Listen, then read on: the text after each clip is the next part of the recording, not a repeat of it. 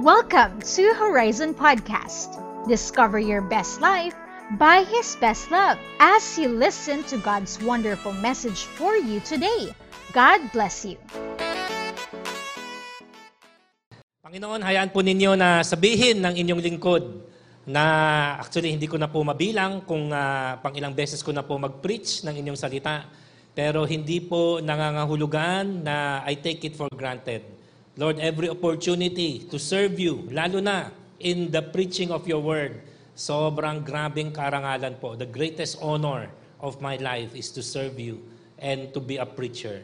Lord, I pray ganun din po ang attitude ng bawat isa na nandito po ngayon, whether on-site or even online, na we do not take anything for granted, na it's not a small thing to say we are in the presence of God. Actually, hindi dapat ano yun. Hindi, that's not normal. Because you are holy and we are sinners. You don't owe us anything. But Lord, by your grace, by your choice, by your love, pinili ninyo kami to come into your presence, O God. So Lord, again, we every time, anytime, meron kami opportunity to gather in your name, to study your word, to learn from you, to grow, to know you more. Lord, lahat po yan. Sacred moment. Lord, priceless treasure po yan. Kaya Lord, ang panalangin namin, open our eyes that we may see. Open our ears that we may hear. Open our hearts that we may receive. And Lord, pagkatapos niyan, open our mouths that we may speak. And Lord, push us forward. Use our hands, use our feet to be the body of Christ here on earth so that they will know that Jesus Christ is Lord of all. All these things we ask and we pray in Jesus' name. Lahat tayo magsabi ng Amen and Amen. Kamapalakpakan natin ang Panginoon. Amen. You may be seated. Thank you sa worship team po natin. Okay. Uh, sino po sa atin handa na po mag-aral sa umagang ito? By the way, share ko lang po no, na baka some of you are not familiar. Ang inyong uh, tatay Mads po ay teacher din po As in, uh, hindi lang yung teacher sa church, no? Kundi uh, talaga 10 years din po tayo nag-aral sa Messiah College, no? Ah, nag-aral, nagturo. Tapos uh, kasalukuyan ay uh, tawag sa amin adjunct, no? Parang parang basura, no? Adjunct. Adjunct uh, professor sa IGSL, no? Yung alma mater po uh, natin. Uh, baka some of you might know si uh, si Pastor Marty o kaya kaya natin na-invite. Uh, kaya natin siya na-meet kasi naging estudyante po natin siya. Tapos yung tatlong misyonero po na nandiyan po yung uh, nakaano po yung flag ng mga bansa nila no. Uh, kasi we're supporting them, no, we're partnering with them, mga estudyante rin po natin, no.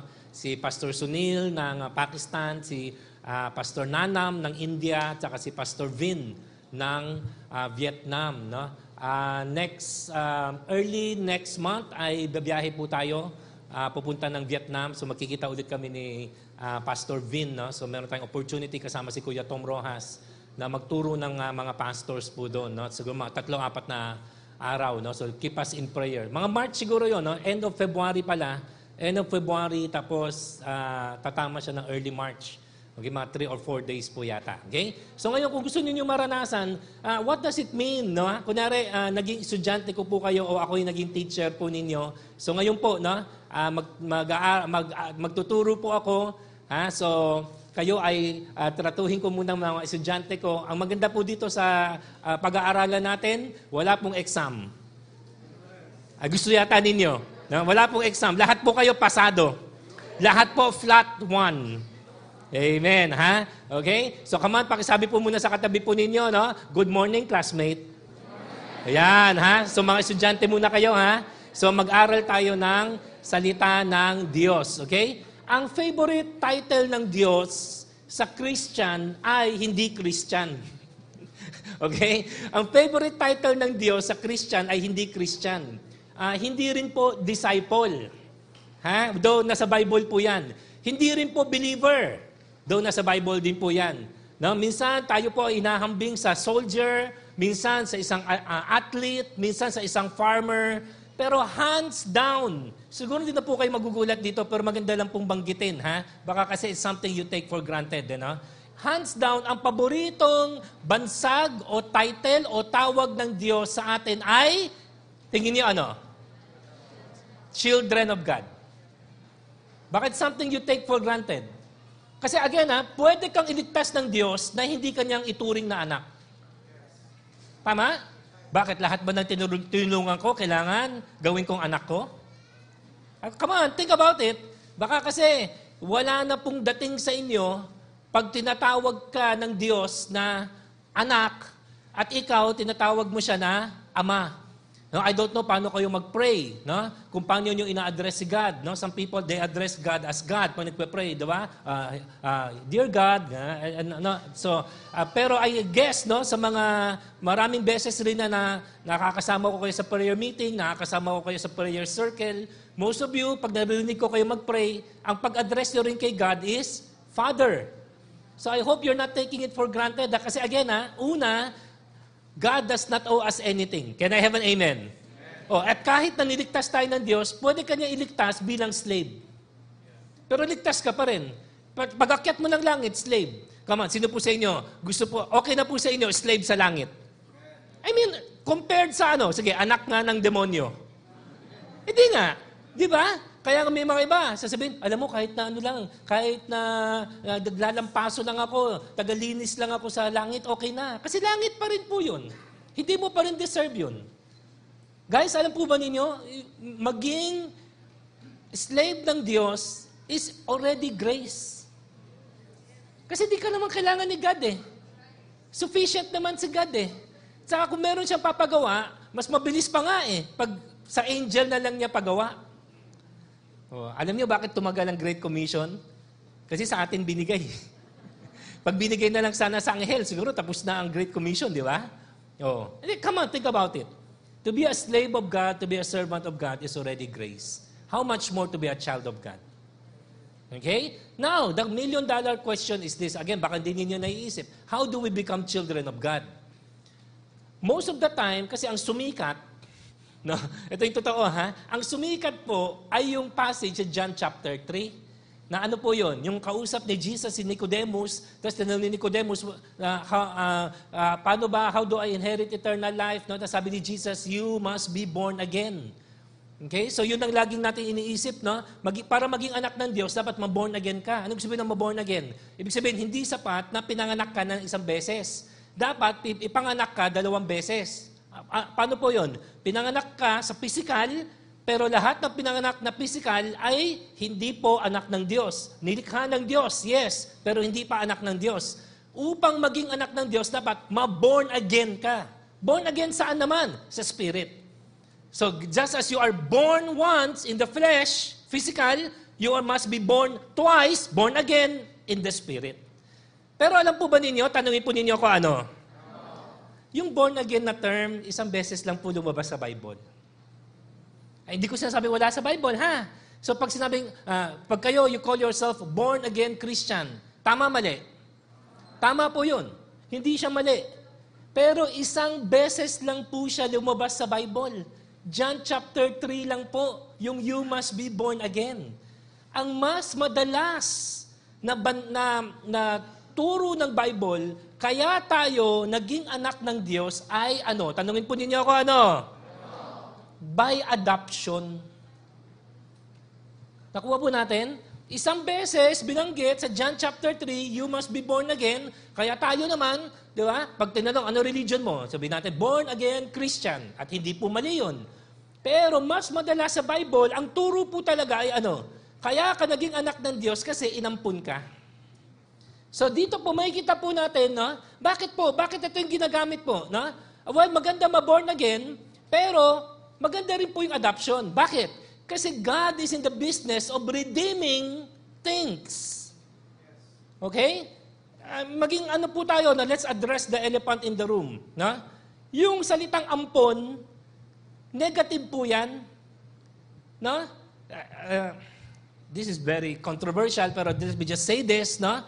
Uh, may mga magulang nga po, ayaw nila paalam sa anak na ampon yung anak nila. Kasi baka masaktan, alam mo yung ganon? Baka ma-feel niya, second class siya. Uh, that's not for me not to decide, ha? Okay? That's another topic for another time na, Pimas, dapat ba pag kuna nag-ampun ka, sasabihin mo dun sa bata na pag in due time na ampun siya? that I leave that to you. Ha? So, I trust meron kayong wisdom kung paano ninyo gagawin yan. But nagigets ko, yes, ano po yan? That's a very, very sensitive issue. Pero ito po masasabi ko po sa inyo. Sa Bible po, hindi po kinahihiya yung salitang ampon. Niredeem po ng Diyos yan. Bakit? Kasi kung ikaw po ay anak ng Diyos, ampun ka. Amen. Kung ikaw sinasabi mo anak ka ng Diyos, paano ka naging anak ng Diyos? Bakit? Ikaw ba si Jesus? Si Jesus lang po ang only begotten Son of the Father. Si Jesus lang yung anak talaga ng Diyos. Nagets? The rest, paano tayo naging anak ng Diyos? Inampun ka ng Diyos. Kaya kung meron kayong mga kilala na baka down siya, sinasabi niya, uh, ampun lang ako. Ano sabi mo sa kanya? Alam mo, pareho tayo. Ampun din ako dahil inampun ako ng Diyos. Amen? Yan po ang Bible. Ang mga Bible, hindi ka lang nililigtas, kundi ang Bible, nire-redeem ka. Pag sinabi ni-redeem, yung dating pangit, yung dating negative, di ba? Nire-redeem ng Diyos. Binibigyan niya ng panibagong definition. Binibigyan niya ng bagong word. Binibigyan niya ng bagong halaga. For example, yung mga babae, nung biblical times, admittedly, ang mga babae, second-class citizen. Pero ano po sabi ni Paul? In Christ, there is neither male nor female. So, ibig sabihin, niredeem na. No, binalik na ng Diyos in, in the rightful place ang babae. Di ba babae, lagi kayong sinisisi? Kasi bakit nyo kinain yung mansanas? Mali po yun. Kasi hindi po mansanas yun. Durian yun. Amen. O kayo mga babae, di ba? Kayo kasi mga babae. Yan, di ba? Hindi kasi kayo nagsasubmit sa amin. Di ba? Kain kayo ng kain. Hindi kayo namimigay. Hindi, actually, namigay nga eh. Kaya nadamay nga si lalaki. Hindi po ba? Pero kung ganun po, di ba? Hindi po, no? Uh, hindi na po dinadaw ng babae, hindi na po sinisisi si Eve. Bakit? Kasi through the seed of Eve, dumating ang Messiah. Amen? Kaya po nagkaroon ng kaligtasan. Ang lalaki, walang kakayanang mabuntis. Meron lang kakayanan, lumaki ang tiyan. No? Pero hindi po, walang nilalabas yan. No? Ang, so, through the female, ganun si God eh. Kahit na sabihin, paano ba pumasok ang kasalanan sa mundo? Babae. Pero paano ba pumasok ang kaligtasan sa mundo? Babae. Come on, mga babae, palakpakan niyo ang sarili niyo. Kasi hindi kayo papalakpakan ng mga lalaking katabi niyo. Come on, kung may katabi kayong babae, pakisabi doon sa babae, Woman, come on, pakisabi sa babae, Woman, you have been redeemed. Amen ba, mga kababaihan? So, hindi na dapat na lagi kayo sinisisi. Na kayo mga babae kasi dahil sa inyo. No, no, no. You have been redeemed. By the way, i-ano ko lang to ha. Uh, I was told, no, um, uh, diba naglalabas tayo ng mga video snippets po ng mga 2 minutes, 2 minutes. Ang highest view yata, ilan ang highest view natin? 1.7 million. No, totoo, totoo, walang hindi po to joke, no? Yung uh, kung um, minsan nag-ano kayo ng mga newsfeed, um, lumalabas po yung mga snippets natin, mga 2 minutes na excerpt ng mga sermon natin. Ang highest view natin, 1.7. Yun yata yung church. No? Pero from time to time, I was told, kasi di ko na siya nasusubaybayan po, no? I am told na kadalasan daw, merong basher. Actually, ayoko siya i-address, no? Kasi hindi siya mahalaga. Pero i-address ko lang yung issue, no? Hindi ko address yung basher, no? Ay, hindi dapat natin bini, hindi natin dapat binababa ang sarili natin sa level ng mga bashers natin. If somebody's bashing you, it only means one thing, they're looking up to you. Ha? Pero i-address ko lang yung issue.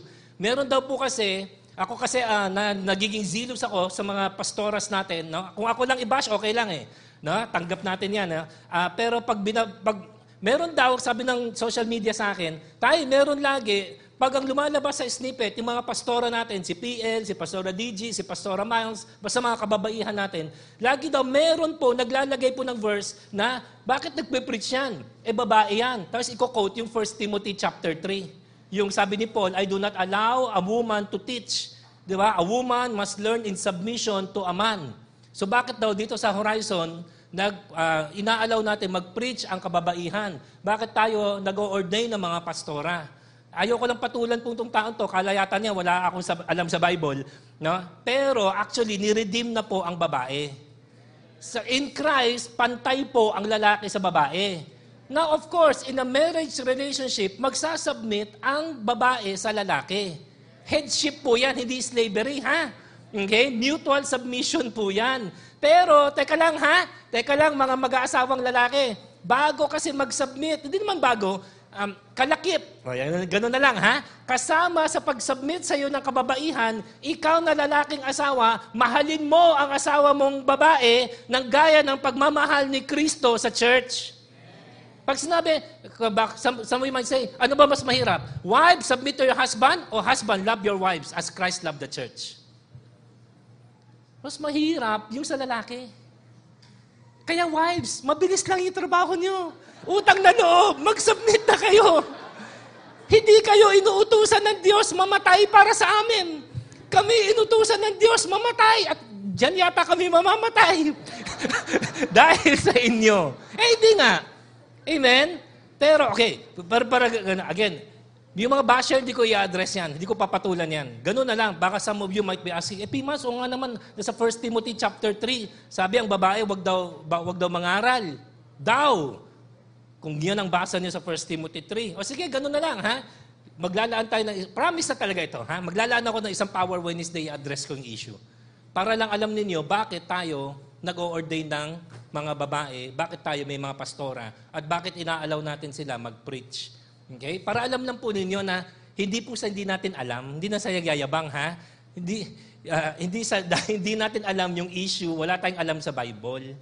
Kundi meron po kasing mga sagot 'yan. Yung mga passage na yan, may sagot po 'yan, ha? So, hindi ko siya sasagutin dun sa basher natin. Manigas siya. hindi, hindi nga, di ba? Uh, isasagot ko yan sa inyo kasi kayo yung mga tupa natin, you deserve to know. Amen? Ha? Pero in the future po yan. Abangan po natin yan, ha? Okay. I-remind ninyo ko kasi kundi makalimutan ko na naman. Okay, so, adoption po. So, niredeem ng Diyos ang babae. Niredeem ng Diyos ang slave. Di ba? Kasi siyempre pag sinabing slave, alila. Pero hindi, pati yun, niredeem ng Diyos, di ba? Na ngayon, hindi na nakakahiyang sabihin, I'm a slave of God. I'm a servant of God. No? So, babae, niredeem, ganun din po ang adoption. No? So kung meron po sa atin, ampon, dapat hindi po ninyo kahiya. Kasi si God, hindi niya kinahihiya na inampun ka niya. Amen? At yung trato sa, ng Diyos sa mga ampon ay higit pa sa sarili nilang anak. Yan ang kagandahan sa Bible. Maraming evil sa mundo, pero do not blame God or the Bible for the evil in this world. Kasi ang ginagawa nga ng Diyos, ang ginagawa nga ng Bible, nire-redeem nga niya yung evil eh. Oh, suffering. Pag naging Christian ka, nawawala ba ang suffering? Hindi. Pero nire-redeem ni God yung suffering. Paano? All things work together for good. Pag hindi ka, hindi ka, Christ, eh, hindi ka Kristiyano, hindi mo makaklaim yung promise na yun. Pero kung Christian ka, you can claim na, Lord, pangit man, pero hindi mo matatapos sa pangit. Kasi all things work together for good for those who love God. Those who are called according to His purpose. See? Nire-redeem ng Diyos. Even death. Di ba? Pangit ang death. Nobody wants to die. Nobody wants their loved ones to die. Pero even death ni-redeem ng Diyos. Okay? So yan po ang word ko po sa mga ano ha. So kung meron tayong alam na mga ganyang mga issue, di ba? Mga ampon, di ba? Pagtas na alam natin, naririnig natin, parang nabubuli itong taong to, at tinitis siya ng mga kasama, mga kaibig, kaibigan nga ba? kasama niya, mga classmate niya na, oh, ampun ka lang. Di ba? Dapat sabi mo, alam mo, hindi ka nag-iisa Ampun din ako. Ah, really? Oh, ampun ako ng Diyos. Ikaw, gusto mo ba magpaampun sa Diyos? Amen? If you do not have a, a, godly, earthly father or even mother, no, there is an heavenly Father who is more than enough for you. Amen? Ha? So, lahat tayo ampun. Amen? Amen. Paki-appear ngayon katabi po ninyo na kapwa ampun po natin. Come on, appear ninyo. Amen. Ha? So, hindi po nakakahiya.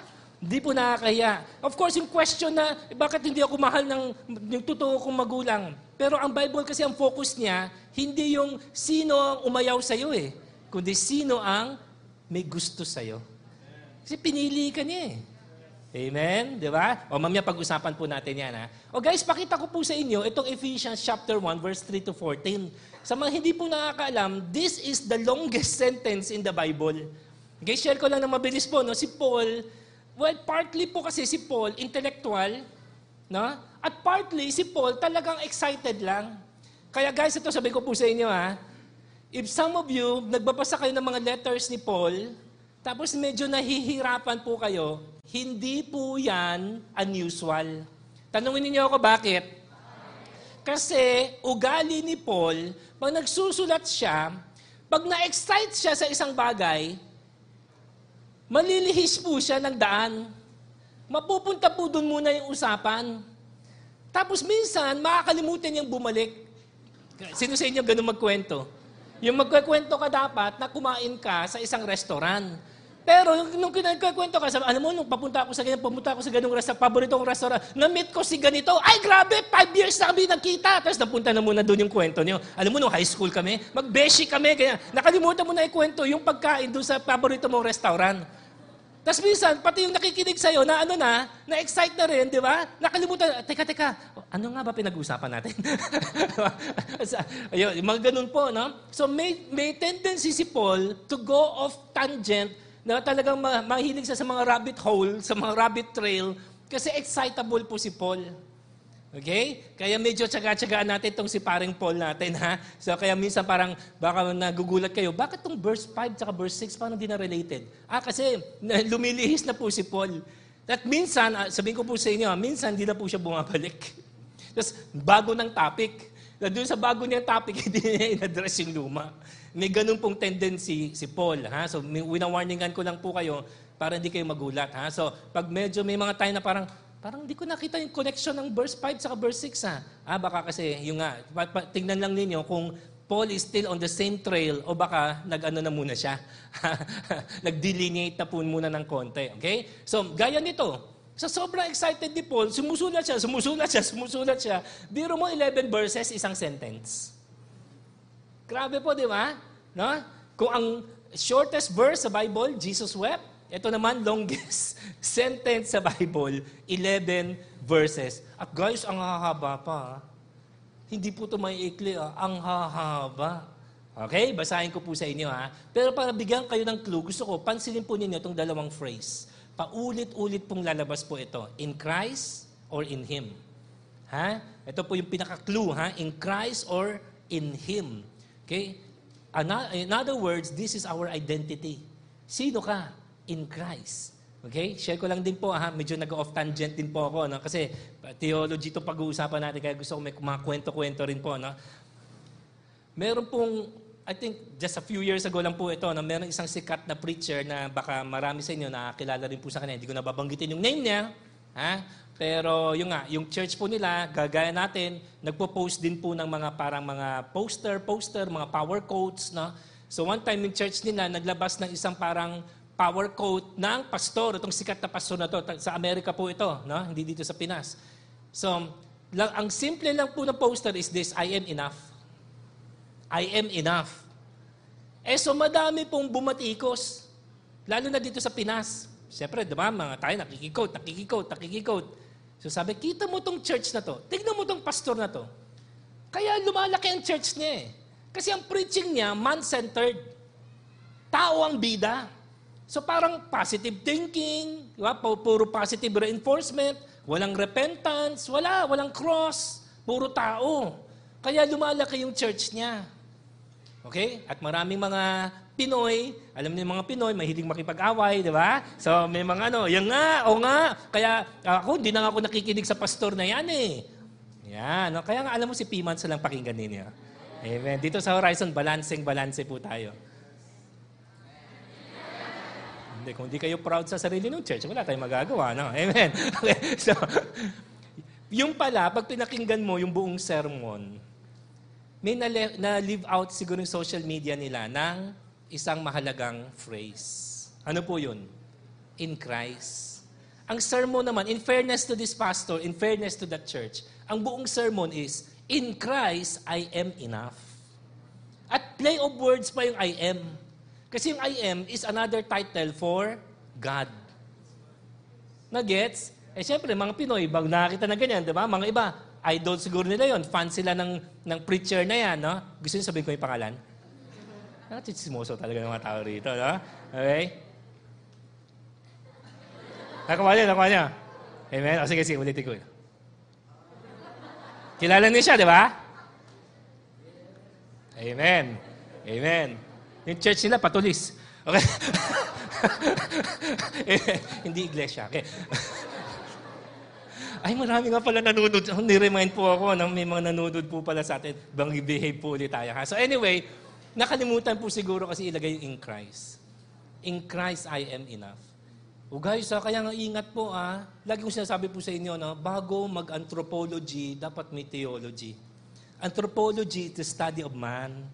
Bago tayo mag, mag-declare-declare ng ano, like kanina yung kinakanta natin, no, Kuya Ginyo, di ba? Oh. So, maganda dapat meron na, bakit? Bakit mo sinasabing ganun ka? Bakit? Because I am who you say I am. So, hindi yung nagde-declare ka lang na, ah, magaling ako. Sino nagsabi? Di ba? Kung ikaw lang nagsabi, wala yun. Walang basis yun. Walang authority yun. Right? Pero in Christ, kung sinabi ni Christ, ito ka, kahit hindi mo ramdam, kahit hindi mo kita, kahit hindi mo pa nararanasan, yung ka. Amen? Because you are who Christ says you are. Can I have an amen? Pwede po ba natin palapakan ng Panginoon? Amen. Okay, o tingnan natin tong uh, mahabang sentence na to. Ha? Ako magbabasa, grabe. So, walang hingahan to. Ha? One sentence eh. So, hinga ng malalim. Tapos, hu, basahin po ninyo 11 verses. Grabe, ha? Okay, so ito po ang sabi ni Paul, Blessed be the God and Father of our Lord Jesus Christ, who has blessed us in Christ with every spiritual blessing in the heavenly places, even as He chose us in Him before the foundation of the world, that we should be holy and blameless before Him. In love, He predestined us for adoption, o yan, o, to Himself as sons o huwag kayong magagalit, mga babae, ha? Kasama na rin po kayo dyan, no? As sons and daughters, through Jesus Christ, according to the purpose of His will, hindi pa tapos, to the praise of His glorious grace, uh, with which He has blessed us in the beloved. Kala nyo, tapos na? Hindi pa. Tuloy-tuloy pa. In Him, we have redemption through His blood, the forgiveness of our trespass, according to the riches of His grace which He lavished upon us with all wisdom and insight. No? Verse 9, making known to us the mystery of His will, according to His purpose, which He set forth in Christ. Verse 10, as a plan for the fullness of time to unite all things in Him. Guys, i-memorize niyo yan, ha? Lalabas yan sa quiz, ha? Life class next week. Things in heaven and things on earth Who? Four more verses. In Him we have obtained an, an, inheritance, having been predestined according to the purpose of Him who works um, all things according to the counsel of His will. 12. That we who were the first to hope in Christ might be to the praise of His glory. Ay, salamat. Last two na lang. In Him, you also, when you heard the word of truth, the gospel of your salvation, and believed Him, in Him were sealed with the promised Holy Spirit. And lastly, who is the guarantee of our inheritance until we acquire possession of it to the praise of His glory. Hirap po basahin yan na hindi humihinga. Grabe, no? Okay? Sa basa ka, sa basa ko, sa bilang ko, 10 times lumabas. Kayo, eh, binibilang ba ninyo? Yung in Christ, in Him, in the Beloved, 10 times po lumabas sa 11 verses, verse 3 to 14, yung katagang o yung phrase na in Christ, in Him, at may isa in the Beloved. Grabe, no? So kayo po na nag-struggle with your identity, basahin po ninyo ng basahin ang, first, ang, ang Ephesians 1, 3 to 14. Lahat ng in Him, kayo yun. Amen? That is your position in Christ. That is your identity in Christ. Kaya in your quiet time, kung piliin nyo basahin yung Ephesians, alam mo kahit na isang linggo kayo dito, di ba? Tapos i-meditate lang ninyo uh, once a day, yung in Him. Na pag sinabi mo, in Him, we have the forgiveness of our sin. I-meditate lang po ninyo yan for the whole day. Okay? Yan po. Ayan ang totoong identity po natin. In Him, in Him, in Him. So gagawin po natin ngayon ganito, ha? Sa mag-aaral po tayo, ha? Ay, kumusta po ninyo yung classmate po ninyo? Come on, pakitapik yung katabi niyo. Pakitanong, kumusta classmate? Ha, bu- ha, buhay pa ba? Buhay pa? Gusto na mag-cutting class? Ha? So okay lang tayo, ha? O guys, ganito. Okay, ganito. Alam niyo naman ang tatay months niyo, pag nagpe-preach po ako, mahilig ako yung alliterated yung outline ko. Kunwari, pag letter C, yung number one outline, gusto ko, number two, number three, puro letter C, para mabilis tandaan. O kaya, magdagra-rhyme. No? Pag kunwari, point number one, motivation. Point number two, constipation. Alam mo yun, point number three, basta may Sean. Di ba? Ganun kami mga preacher. Sakit namin yun eh. Di ba? Pero ngayon, nagagawin ko, hindi. Hindi ko na siya pinili, no? Hindi ko na siya pipilitin, kundi papalabasin ko na po yung actual. So wala pong ano dito ha, walang alliteration. Kung naghahanap kayo ng alliteration, wala po. Kasi naisip ko po, baka mas maganda for once, makita po ninyo as is kung anong sinabi ng Bible. Guys, ito po ah, share ko lang po din sa inyo na. After I finish preparing this message, I checked out a message of another pastor sa US na yun, hinahangaan ko, nire-respeto ko. Sabi, so, chinek ko lang kung paano niya preach tong passage. Sa kanya po, 12. 12 blessings. Ako, anim lang. Okay? So, kulang po ako INC. Ha? So, so, baka kulang po ako, ha? Baka sabihin niyo, haba naman, P months. Pero hindi, ha? Six blessings. Try natin medyo, ano, hindi siya yung sobrang babad na babad na babad. No? We cannot go truly, truly deep. Pero gusto ko na pakita po sa inyo dito para ma, talagang maano ninyo, grabe talaga si Lord, no? Di ba? Ito ang blessing ko in Christ. Okay? O, sino po sa inyo, you're ready to be blessed this morning? Come on, you're ready to be blessed this morning. Six blessings po, ha? Straight up po ito, ha? So, diretso, dire, dire, diretso lang po. Walang, walang pakyut na mga words, walang mga ano. As, paano siya binanggit ng Bible, ganun lang din po natin siya ilalatag. Ganun ko lang din iprepresent sa inyo para from this moment on, I hope none of us will take His grace for granted. Amen? Ha? Mahirap maging Christian. Pero I hope ma-realize niyo after today, mas mahirap na wala si Kristo sa buhay niyo. Amen. Ha? Number one, grabe po, na we are blessed with every spiritual blessing. Okay? That's number one. We are blessed with every spiritual blessing. Saan ko nakuha yun? Verse 3. Blessed be the God and Father of our Lord Jesus Christ who has blessed us in Christ with every spiritual blessing in the heavenly places. Now, alam ko yung iniisip po ninyo. 'Di ba? Pimans, maganda 'yan. Pero ang kailangan ko, blessing in the earthly places. Pero alam po ba ninyo, mali yung ganong klaseng pag-iisip? Kama, tanungin niyo ako, bakit? Kasi tayo lang po ang nagpauso ng division o dichotomy, nax, lalim, bebe, spell. Yung paghati-hati. tayo lang po nagpauso na hinihiwalay natin ang langit at ang lupa. Sa Bible, ang langit at ang lupa, iisa. Parehong realm yan ni God. Di ba? Kaya nga, di ba, pag sinasabi ko na rin, Holy, holy, holy is the Lord God Almighty. The whole earth is filled with His glory. Parang, ha? Saan? di ba? When you look at the earth, when you look around, parang, Lord, hindi yata glory ninyo, ha? Pero hindi. Kay God, everything is filled with His glory. Hindi mo lang nakikita, o hindi mo pa nakikita. Pero si God, kasi alam na ni God ang simula hanggang dulo, alam ni God ang beginning hanggang ending, kaya para sa Kanya, everything is filled with His glory. Now, ano pong ibig sabihin nito? Guys, listen ha. Hindi naman sa minamaliit ko kayo, pero mamalitin ko kayo. Ha? Maging honest ako sa inyo ha. Most of you, when you read this passage, you will say, okay, good. Pagpunta ko sa langit, mayaman na ako. Pagpunta ko sa langit, wala na akong sakit. Pagpunta ko sa langit, yan, maging masaya na ako. Pagpunta ko sa langit, yan, ganyan ang basa ninyo sa passage na yan. Pero hindi po yan ang tamang interpretation ng passage. Bakit? Tanungin niyo ako bakit? Okay, pakita ko sa inyo to. Pag nagagalit kasi ako, napapatagalog ako. Eh. Okay, let me explain it this way. Tama ba, Horizon Champs? Hindi mo madadala ang lupa sa langit, pero madadala mo ang langit sa lupa. Kung nanood kayo nung training natin last Wednesday, eh, last Thursday, yung Act Saturday training natin, no? sabi po natin, ang hinahanap ng tao, dalawa. Ano yung dalawa? Timeless, tsaka timely. Pero bago maging timely ang isang bagay, kailangan timeless muna siya. Tama? Tama? Amen? Ha? Bago anthropology, theology. Okay? Ang theology lagi ang pundasyon ng lahat ng anthropology. Lahat ng kilos natin dapat geared ito. No? Galing, may, may conference yung CCF, no? grabe, dinalo ng 9,000 people. No? Ang, ang tema ng conference sila, Anchored. No? Nag-speak si Chip Ingram, si Edmond Chan. And actually, ang topic, theology. Walang practical. Theology, anchored. No? So, sino sabi ayaw ng tao sa theology? Siguro yung, yung yung hindi lang kasi marunong magturo ng theology. No? Pero pag tinuro ng maayos to, people will fall in love with theology. No? E ngayon, tinuturo ko sa inyo theology. So tinuturo ko sa inyo ganito, guys, wag ma-in love sa timely na walang timeless. Pag yung timely, hindi po siya anchored sa timeless truth, baliwala yung timely mo. Tama? Oh. Kasi ang issue ngayon, a week or so later, tapos na yan.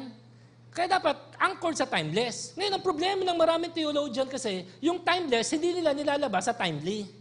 So ngayon, ilabas natin yung timeless para maging timely. O ano po ibig sabihin nito? Anong ibig sabihin pag sinabing, okay, Christian, blessed ka with every spiritual blessing in the heavenly realms? Every. Ilan ang every? Ilan ang every? O ano ibig sabihin nun? Lahat, oh, listen to me, lahat na meron ka sa langit, meron ka na, kailan? Sa langit. Sa lupa. Spell. N-O-W. Kailan ka ligtas? Pagpunta ka ng langit o ligtas ka na ngayon? Okay, tignan niyo to ha. Listen to this ha. Wala sa screen. Wala sa screen. Listen to this. Pakita niyo sa akin ang mukha ninyong nagulat. Magugulat kayo rito. Walang biro. Magugulat kayo rito. Pero you need to listen. Wala to sa screen. Wala to sa notes. Ha? Did you know, when Jesus Christ came, He did not preach about salvation? Hala. Tinuro ba ni Jesus, you must re- uh, uh, receive me as your Lord and Savior? May passage pa na ganon? Wala, di ba? Yung ginagamit nating gospel, You are a sinner, but God loves you. Jesus Christ died for you. Gospel yun. Pinackage na po natin yun. Para mas mabilis. Pero when Jesus Christ came, hindi yun ang primary message niya. Tama ba ako? Hindi, nagbabasa ba kayo ng Bible? Baka sabihin ko, parang kulto. Hindi, nagbabasa ba ng Bible? Pag nagbabasa ka ng Bible, Matthew, Mark, Luke, John, ang primary message ba ni Jesus, salvation? Hindi. Ano ang primary message niya? The kingdom of God. Unang bungad nga niya, sabi niya, the kingdom of God is here. Kingdom of God. Ano sabihin ng kingdom of God? Ibig sabihin, the invasion of heaven has come upon earth. Yung itsura ng langit, darating na at dumating na dito sa lupa. Ngayon, listen ha, para ipakita anong itsura ng langit, Jesus began to heal. Kaya siya nagmi-miracles. Kaya may signs and wonders. Now, granted, yung kingdom of God is not here in its fullness ang fullness ng kingdom sa langit. Kasi hindi natin maalis eh. Meron pa kasing kasalanan sa lupa. Kaya may sakit, pinagaling mo. Pag nag-pray ka ng healing, kailan, hanggang kailan ang healing niya? Lifetime? Hindi. Hindi natin alam kailan. Kaya guys, pwede ah, may cancer ka ngayon, pinag-pray ka, gumaling ka talaga. Pero pwedeng two years later, pwedeng bumalik. Pag bumalik yan, hindi po ibig sabihin, hindi ka na-heal. Amen?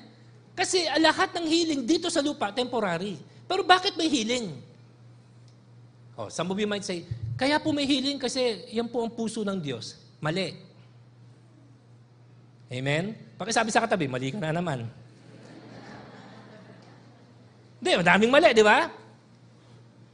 Does God want you to be healed? Yes, pero hindi yun ang tamang sagot. You know why God heals?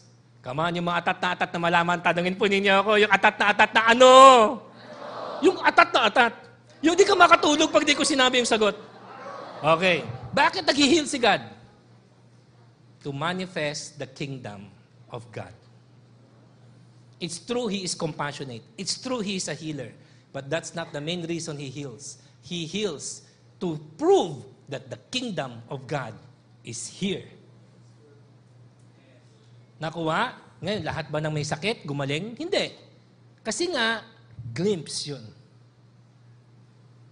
Yung, kasi hindi pwedeng buong fullness. Kasi kung fullness, hindi mo nagugustuhin yung langit. Baga pa sa movie, trailer. Pinakita niya sa yung trailer. Baga pa sa pagkain, food tasting. Di ba yung mga ikakasal dyan? Bago kinasal, di ba meron kayong reception? Sana naman, kundi hindi kami dadalo. Amen? Di ba? Bago kayo kinasal, nag-food taste muna kayo. So yung food taste, ano, pinakain pa sa inyo yung buong ano na? Yung buong package? Sino sa inyo ganun ka-bless? Hindi, di ba? Kundi, oh, ito po yung ano, ito po yung mani. ito yung meat, ito yung appetizer. Ganon. Right? So, ang church is here to continue the mission of Christ. Ano yung mission ni Christ? To continue manifesting the kingdom of God.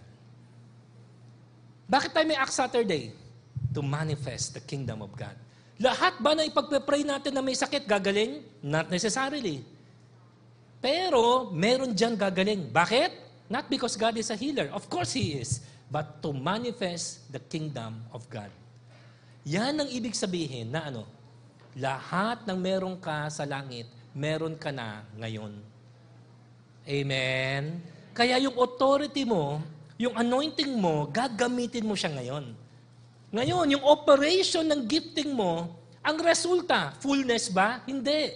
Pero meron yan. May manifestation yan. May glimpse yan. Question mark kung walang glimpse. Parang ganito, lahat ba ng prayer mo, ang sagot ni God, yes? No. Galo na. Pero, pag wala kang prayer na ni isang beses, yes, i-question mo na kung may relationship ka ba talaga kay God. Because God answers prayers, God answers prayers on behalf of others especially. Bakit? Because that is part of the kingdom of heaven. Sa langit, walang demonyo. Ay, hala. Amen? Pakisabi sa katabi, parang wala ka dapat sa langit. Ha? Sa langit, walang demonyo. Kaya dito, pag may nade-demonyo, anong ginagawa? Nag-autograph? Hi, di, di, what's your name? In-interview? Hindi, kinakas out. Kasi sa langit, walang demonyo. Kaya dito, pag may nakita ka ng demonyo, kinakas out. Sa langit, walang may sakit. Kaya dito, pag may, may sakit, pwede mo pag-pray. Pag hindi pinagaling ni God, hindi ibig sabihin hindi na siya gagaling. Pwedeng later, here on earth, or later in heaven. Pero, ang point natin is this. Marami sa atin, we're not manifesting the kingdom of God here on earth.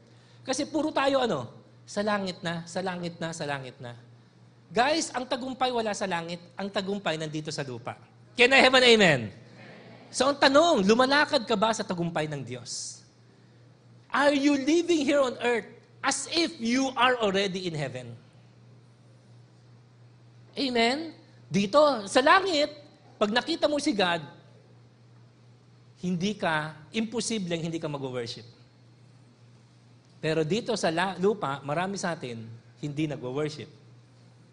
Kasi hindi mo tinatrato na on earth, as it is in heaven.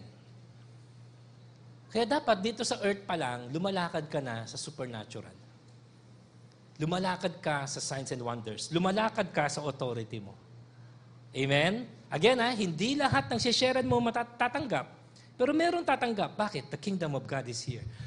Hindi lahat ng pagpapray mo may sakit, gagaling. Pero may gagaling. Bakit? The kingdom of God is here on earth.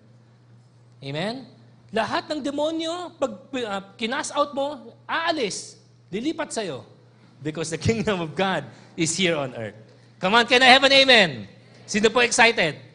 Come on, sino po excited mag-Act Saturday kasi imamanifest po natin ang kingdom of God here on earth.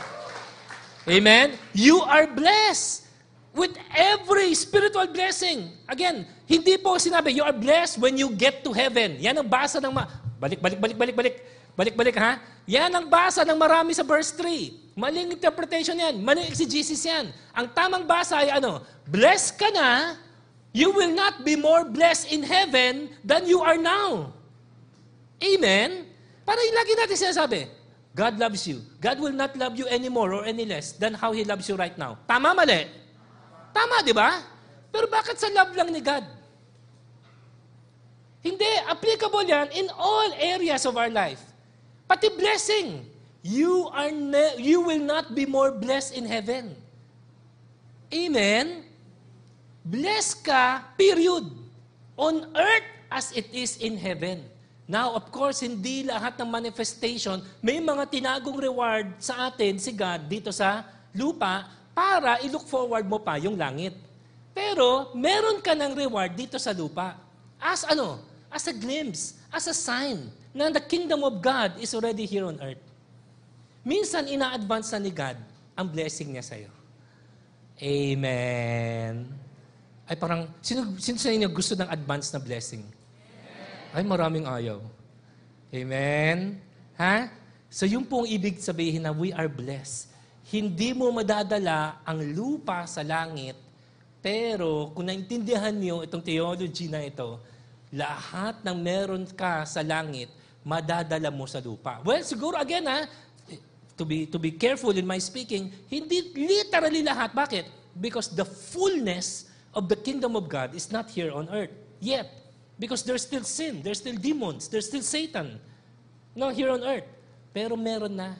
The invasion began with the ministry of Jesus Christ. The invasion continues with the existence of the church. Amen? Every time nang minister ka, hindi nyo ba alam? You're advancing the kingdom of God. Ano sabi ni, ni Jesus? Sabi niya, the kingdom of God has been advancing since the days of John the Baptist. And the violent take it by force. Maraming ano doon, maraming interpretation. Ibig sabihin nun, ako, ang basa ko ron is, yung violent doon, positive. Yung, ibig sabihin ng violent doon, aggressive. Yung mga aggressive sa kaharian ng Diyos, sila ang mas maraming binubuhat, mas matindi ang pag-advance nila sa kaharian ng Diyos kesa sa mga passive. Come on, tignan ninyo yung katabi ninyo. Passive-aggressive. Passive-aggressive. Amen? Yung katabi ninyo, hindi, come on. Yung katabi ninyo, pagdating sa pag-advance sa karya ng Diyos, passive o aggressive? Come on, pakisabi sa inyong katabi, be violent, bebe. Kasi sabi sa Bible, the violent, take it by force. Ibig sabihin, yung mga tao na intindihan nila, ito yung authority ko, this is what I have in Christ, this is who I am in Christ, kaya grabe na lang. Ganun na lang ang boldness pag nag-share ng gospel. Ganun ang boldness mag-pray. Di ba? Kahit na wala siyang gift of healing, pag nakita na may sakit, magpa-pray yan. Di ba? Kasi it's not about the gift. It's about manifesting the kingdom of God here on earth. Come on, pwede po ba natin palapakan ang ating Panginoong Diyos? Amen. Come on, clap it. Clap as if you mean it. Amen. Okay? Guys, guys, I really pray. Totoo to, serious to. I really pray there, there is something na ano, nare-receive yung spirit ninyo. Ha? Because this is the word of God. Guys, hindi ko naman kayo ibubulahin. Hindi ko naman kayo biburuin. Hindi naman po tayo motivational speaker. Ha? Sinishare ko lang kung ano yung tinuturo po ng salita ng Diyos. Blessing number two, we are chosen. Oh, kinanta natin kanina yan. Di ba? We are chosen. Kailan? Hindi yung araw na na-born again ka. Kundi ano? Before the foundation of the world. Grabe, di ba? Yung nasa isip ka ng Diyos, hindi ka pa pinapanganak. Inisip ka na ng Diyos. Pinili ka na ng Diyos. No? Verse 4, even as He chose us in Him before the foundation of the world. Grabe, no? Na ano daw? Again, tayo, salvation lang iniisip natin. Pero wala pong word na salvation dyan. Come on, are you looking at verse 4? Like me? May word ba na salvation dyan? Wala. Mahalaga ang salvation ha, pero hindi. Si God mas malayo ang tingin. Hindi ka pinili ng Diyos upang maligtas lang, para maligtas lang. Pinili ka ng Diyos para maging banal. Amen? Oy, di ako may sabi niya. Ano sabi niya? Ah, basahin niyo yung kulay puti. Oh. Ako yung yellow, ha? Kayo yung puti. Okay, sige, ganito na lang. Basahin ko muna yung yellow. Even as He chose us in Him before the foundation of the world. O, come on, kayo po mag, mag, uh, magbasa nung puti. One, two, three, go! Oh, kitam. Pati yung problema nyo, problema ko sa kasalanan, pati yun, sinususyon, I'm speaking in tongues. Sinod ni God. Amen. See? So God chose us before we chose Him. Alam na natin yan, ha? Sa mundo, parang itsura, ikaw ang nagsik kay God. Pero totoo niyan, from eternity past, yung kasi ang tawag ng mga theologians, no? Pimans, di ba si God, buhay na siya? Existing na siya bago pa mag-Genesis 1.1? Oh, eternal siya eh. Okay? Ang tawag ng mga theologians doon sa time na um, hindi pa nililikha ang mundo, no? eternity past. Okay? Eh, term lang yan, ha? para minsan nagkakaintindihan tayo. Sa eternity past pa lang, pinili ka na ng Diyos. Amen? Is this a word for somebody? God loves you to be born because you were born to be loved. Amen. Ha? Guys, kasi tayo nakatingin tayo sa tao. Eh, nagigets ko yun. Nagigets ko yun. Kasi syempre, humanly speaking, kinino mo unang hinahanap yung nurturing? Sa parents. Kaya kine-question natin if we, if we have unloving parents. Kine-question natin ang Diyos, di ba? Kung uh, bakit yung uh, pinanganak ako, hindi ko nakilala tatay ko. Pinanganak ako, wala na akong nanay. Di ba? May iba na daw pamilya, o naghiwalay na, o baka mga iba nga, namatay na. I get that. From a human point of view, I get that. Pero lift up your eyes unto the hills. That is where your help comes from. Your help comes from the Lord, maker of heaven and earth. Your help does not come from heaven and earth. Your help comes from the maker of heaven and earth. See the difference? Amen? May mga problema, it's not enough to look to earth. May mga problema, it's not even enough to look to heaven. Lahat ng problema, look to the maker. Pakisabi na malakas, maker. maker. Maker of heaven and earth. Kaya ka pinanganak. Sabi, bakit ako pinanganak? Eh, pinanganak ako, ang gulo-gulo ng pamilya ko. Pinanganak ako, hiwalay ang magulang ko. Pinanganak ako, broken family. Ang sagot, Pinanganak ka dahil gusto pakita ng Diyos yung pagmamahal niya sa iyo. God's love is not always shown through the people we expect it to be shown. Kasi alam ko yung tanong niyo eh. Kasi pastor ako eh. Nagigets ko yan. Few months, di ba dapat? Na unang naramdaman ko pagmamahal ni God sa magulang. Ano sagot? Hindi. That's a human construct. Human point of view yan. Kaya nga, di ba, sabi na, ni Apostle Paul, from this moment on, we no longer view people from a worldly point of view. For once, we also viewed Christ that way. Ibig sabihin, alisin mo yung natural mong pag-iisip. Think like the Bible thinks. Think godly about God.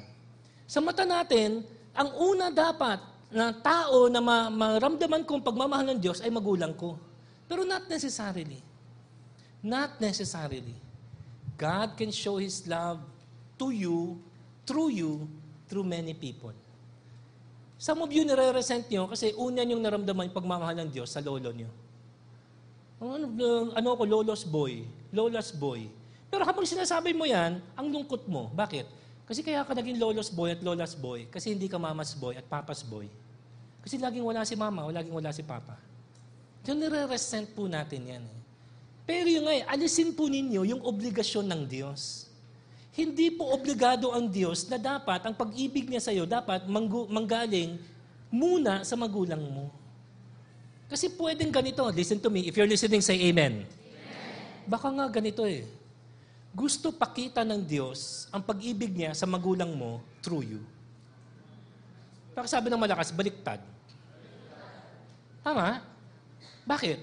Kasi isipin nyo ha, bakit sabi sa Bible, di ba kanina nag-quote si Kuya Gino natin, sabi niya in the last days, di ba, God said, I will pour out my spirit on all flesh. Tama? Sabi rin naman po sa Bible, in the last days, children, listen to me, children will turn the hearts of their fathers. Parang mali. Di ba dapat parents will turn the hearts of their children back to God? Pero bakit ang prophecy ng Bible, in the last days, children will turn the hearts of their fathers back to God. So again, humanly speaking, tama naman. Sabi nila Freud, sabi nila Sigmund Freud. sabi nila, ha? Sabi nila, di ba? Yung nga, ang unang ano mo, pagmamahal na dapat ma, ano mo, sa magulang mo. Di ba? Pero hindi naman sa Bible yan eh. Ang pagmahal ng, maaari iba sa inyo, una nyo naramdaman ang pagmamahal ng Diyos sa inyo through your lolo, through your lola, through your auntie, through your uncle. Some of you, through your kuya, through your ate, na tumatayong parang pangalawang magulang niyo. Kaman, sino sa inyo merong labing na ate? Merong ate na nag-alaga sa inyo nung bata pa kayo. Come on! Kuya na nag-alaga sa inyo, parang pangalawang tatay niyo. Uy, thankful ba kayo sa kanila? Amen. Oh, mga iba sa inyo, ito na. Hala, ito na. Baka iba sa inyo. Three months? Wala po. Not through my parents, not through, wala. Pati lolo, lola, hindi ko po sila kilala, hindi ko po sila close. Auntie, uncle, wala rin po. Baka una niyong naramdaman ng pagmamahal ng Diyos sa inyo through the church. Totoo. Amen. Kaya nga may mga relationship dito sa church na Parang higit pa kaysa totoong magkapatid, totoong mag-ama, totoong mag-ina. On, kung naranasan niyo yun, can I have amen? Pero hindi totoong hindi, walang nagmahal sa'yo. May nagmahal sa'yo. Hindi lang lagi doon sa taong ina-expect mo. Pero pag ikaw na redeem na, ikaw na born again na, baka ikaw ang gagamitin ng Diyos na instrumento o kasangkapan para ipakita sa kanila ang pagmamahal ng Diyos. Guys, hindi ko ina-excuse ang ugali ng mga magulang natin. Ha? I mean, let's call a spade a spade. Kung hindi mabuting magulang ang magulang, tawagin natin silang magulang. Nagigets, nagigets, ha? Hindi, let's call it Di ba? Huwag tayo yung binugbubukan ng tatay mo. Hindi, mahal ka ng tatay mo. Hindi nga. Let's just call a spade a spade. Black is black, white is white. Ha? Sabihin ko na lang, anak, I'm so sorry. Hindi ka nagkaroon ng mabuting ama. Let's just call it a spade. Amen? Ha? Huwag na tayo magbulahan. Pati yung bata, sinapsycho-analyze natin. Hindi na. Kung, di na, kung binububog siya, hindi mo ma-justify yung pagbubugbog. Amen. Hindi disiplina yon. Abuse yon. Ha? Tawagin na po natin na ganyan. O, pero pwede na sabihin, anak, pag nakilala mo ang pag-ibig ng Ama, ng Diyos Ama, papakita mo ngayon sa magulang mo yung pagmamahal ng Diyos sa Kanya. Yes, alam ko sinasabi mo, di ba dapat pinakita niya ang pagmamahal ng Diyos sa akin? Pero nga eh, we live in a messed up world. This is an upside down world. This is an abnormal world. Amen? Kaya nga, children will turn the hearts of their parents back to God. So baka ikaw ang gagamitin ng Diyos to show your father how much God loves him. To show your mother how much God loves her. Hindi ko ina-excuse ang ugali ng mga magulang natin kung wala sila, absent sila, absentee, abusive. Pero baka din, baka din, isipin lang, not justify. Baka rin. Kaya sila ganyan kasi ganyan din sila pinalaki. Baka lumaki sila sa environment na si, yung magulang nila, ganun lang din eh. Aglang language, sigaw. Aglang language, palo. So, ganun sila lumaki. So, ganun lang din sila sa inyo. Again, um, hindi to Bible, pero if you want to watch yung interview ni Tony Gonzaga, Gonzaga kay Pastor Dani Orquico, you watch that. You watch that. And doon, doon siguro masasagot ang ilan sa mga katanungan ninyo. Huwag na po tayo yung unfair. Unfair sa unfair. Nung pumasok ang kasalanan sa mundo, throw fairness out the window. You hold on to grace. Hindi ka makaka-move on kung laging hinahawakan mo fairness. Ang bait-bait ko, ba't hindi ako na-promote? Bakit siya? Salbahe, atheist nga eh. Pero lagi na-promote. Fairness kasi eh, kaya bitter ka eh. Pero if you hold on to grace, grace is what? Lord, hindi ko deserve. Pero mabuti ka. Di ba? Kaya every day you ask, Lord, ano kaya ma-receive ko today from your grace? Amen? Amen. Yeah, you were chosen. Pinili ka, ha? That we should be holy and blameless. Alam ko, mahirap yan. Ha? Pero ito po, ha? sulat po natin to kung meron kayo message notes. Even our holiness is God's responsibility. Ha? Hindi lang po salvation, guys. Huwag ka tumigil sa salvation. Maging masaya ka sa kaligtasan mo. Can I have an amen? Pero huwag ka maging fully satisfied hanggat hindi ka pa banal. Kasi ang, ang trabaho ng Diyos sa buhay mo ay hindi ka lang iligtas. Hindi ganun si God. Hindi mababaw si God. Hindi short-sighted si God. Ang kaligayahan ng Diyos, hindi lang iligtas ka. Ang kaligayahan ng Diyos ay ano, i-transform ka into His image and likeness. Amen? Kaya tayo, grateful for salvation. Pero nandun yung holy dissatisfaction na, Lord, meron pa rin ako anger issue. Lord, hanggang ngayon, palamura pa rin po ako. Lord, hanggang ngayon, medyo last spoon pa po ako. Lord, thank you na mahal niyo na po ako as I am. Pero dahil mahal niyo ako as I am, I want to focus on who I can be. Does that make sense? Amen? Yun po yun. Ang fuel, ang engine, yung unconditional love ni God. Pero, yun nga, Fuel para saan? Para sa holiness. I was telling one of our eagles, nagkukwentuhan lang po kami, sabi ko, anak, natutuwa ako na sa network nyo, meron kayong vulnerability. Open kayo to share yung mga struggle nyo. Pero ni-remind ko lang tong anak natin to na magaling na leader. Sabi ko, anak ha, remind lang kita ha, para ma-remind mo lang din ang network mo, Vulnerab- vulnerability is not the end. Vulnerability is the means to an end. Amen? Kung Puro lang tayo vulnerable, pero hindi tayo nagiging holy. Hindi po yun ang goal. Kasi baka mamaya tayo, Genio, tayo, Pastor Bench, na, sa mga lalaking eagle, no, Kuya Ronald, no, baka mamaya, sa, even sa mga eagles na lalaki, napaka-vulnerable natin, no, sir. Nagsishare tayo na, alam mo, kahapon nanood ako ng porn, alam mo, kahapon, ganyan, nag-last ako, ganyan. Okay, at tanggap ka, safe space to, amen? Pero kung after five years, ganun pa rin, ano sabihin natin? At least vulnerable. Hindi yun ang goal eh, no, Pastor June? Kaya ka nagpapaka-vulnerable para ma-heal. Kaya ka mahihil para maging holy. Bridge lang po siya. Do not mistake the bridge for the destination. Amen? Do not mistake the journey from the destination. Ang goal pa rin maging banal. Oh, amen ba? Ha? Kasi si God hindi siya titigil hanggat hindi ka banal. Hindi titigil si God na niligtas ka lang. Hindi ko nilalang ang kaligtasan ha, kasi namatay si Kristo para doon eh. Pero guys, yung nga ang point eh, namatay si Kristo, bakit siya namatay para sa'yo? Hindi lang para maging anak ka ng Diyos, kundi ano, maging katulad mo siya. Amen. Don't stop at salvation, strive for holiness. Amen. O, come on, remind lang natin ang katabi natin, be holy, bebe. Amen, ha? Okay. O pangatlo, ito na. We are adopted. Halfway through na po tayo, mga 1 o'clock, tapos na tayo. Okay. We are adopted into His family. Ito na, inampun nga po tayong lahat. Ha? Isang beses lang po. Again, di natin, ano, ha? di natin in-invalidate, di natin dinidiminish yung John chapter 3 verse 3, you must be born again, sabi ni Jesus kay Nicodemus. Pero guys, one time lang lumabas sa Bible to. Ha? Huwag natin sobrang i-exalt yung born again. Tapos nakalimutan natin yung lengguwahe na adopted. Inadapt po tayo, inampun po tayo. Wala po sa atin natural born children of God. Okay? In love, He predestined us na for adoption to Himself. Yung predestination, medyo malalim na topic po yan. Ha? Hindi naman sa tinataguan natin siya, pero hindi siguro ito yung tamang time. No? Basically, ang predestination, dalawang school of thought. May mga iba, ang paniwala nila ay ganito. Tumingin si God sa dulo. Kasi alam ni God ang lahat. Nung nakita ni God, walang tatanggap sa kanya, namili na lang siya kung sino ang kanyang ililigtas. Yun ang classic na predestination. No? Yung mga, madami tayong kaibigan, baka, baka nakasilip sila. uh, madami tayong kaibigan ng mga reform. No? Kung alam niyo yung mga reform, no? reform theology, yan sila Calvin yan. No?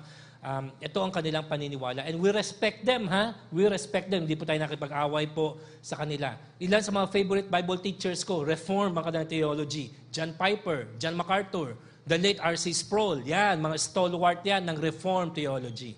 Ang inyong tatay Mans, almost Reformed. Di pa ako nagbabago eh. almost Reformed.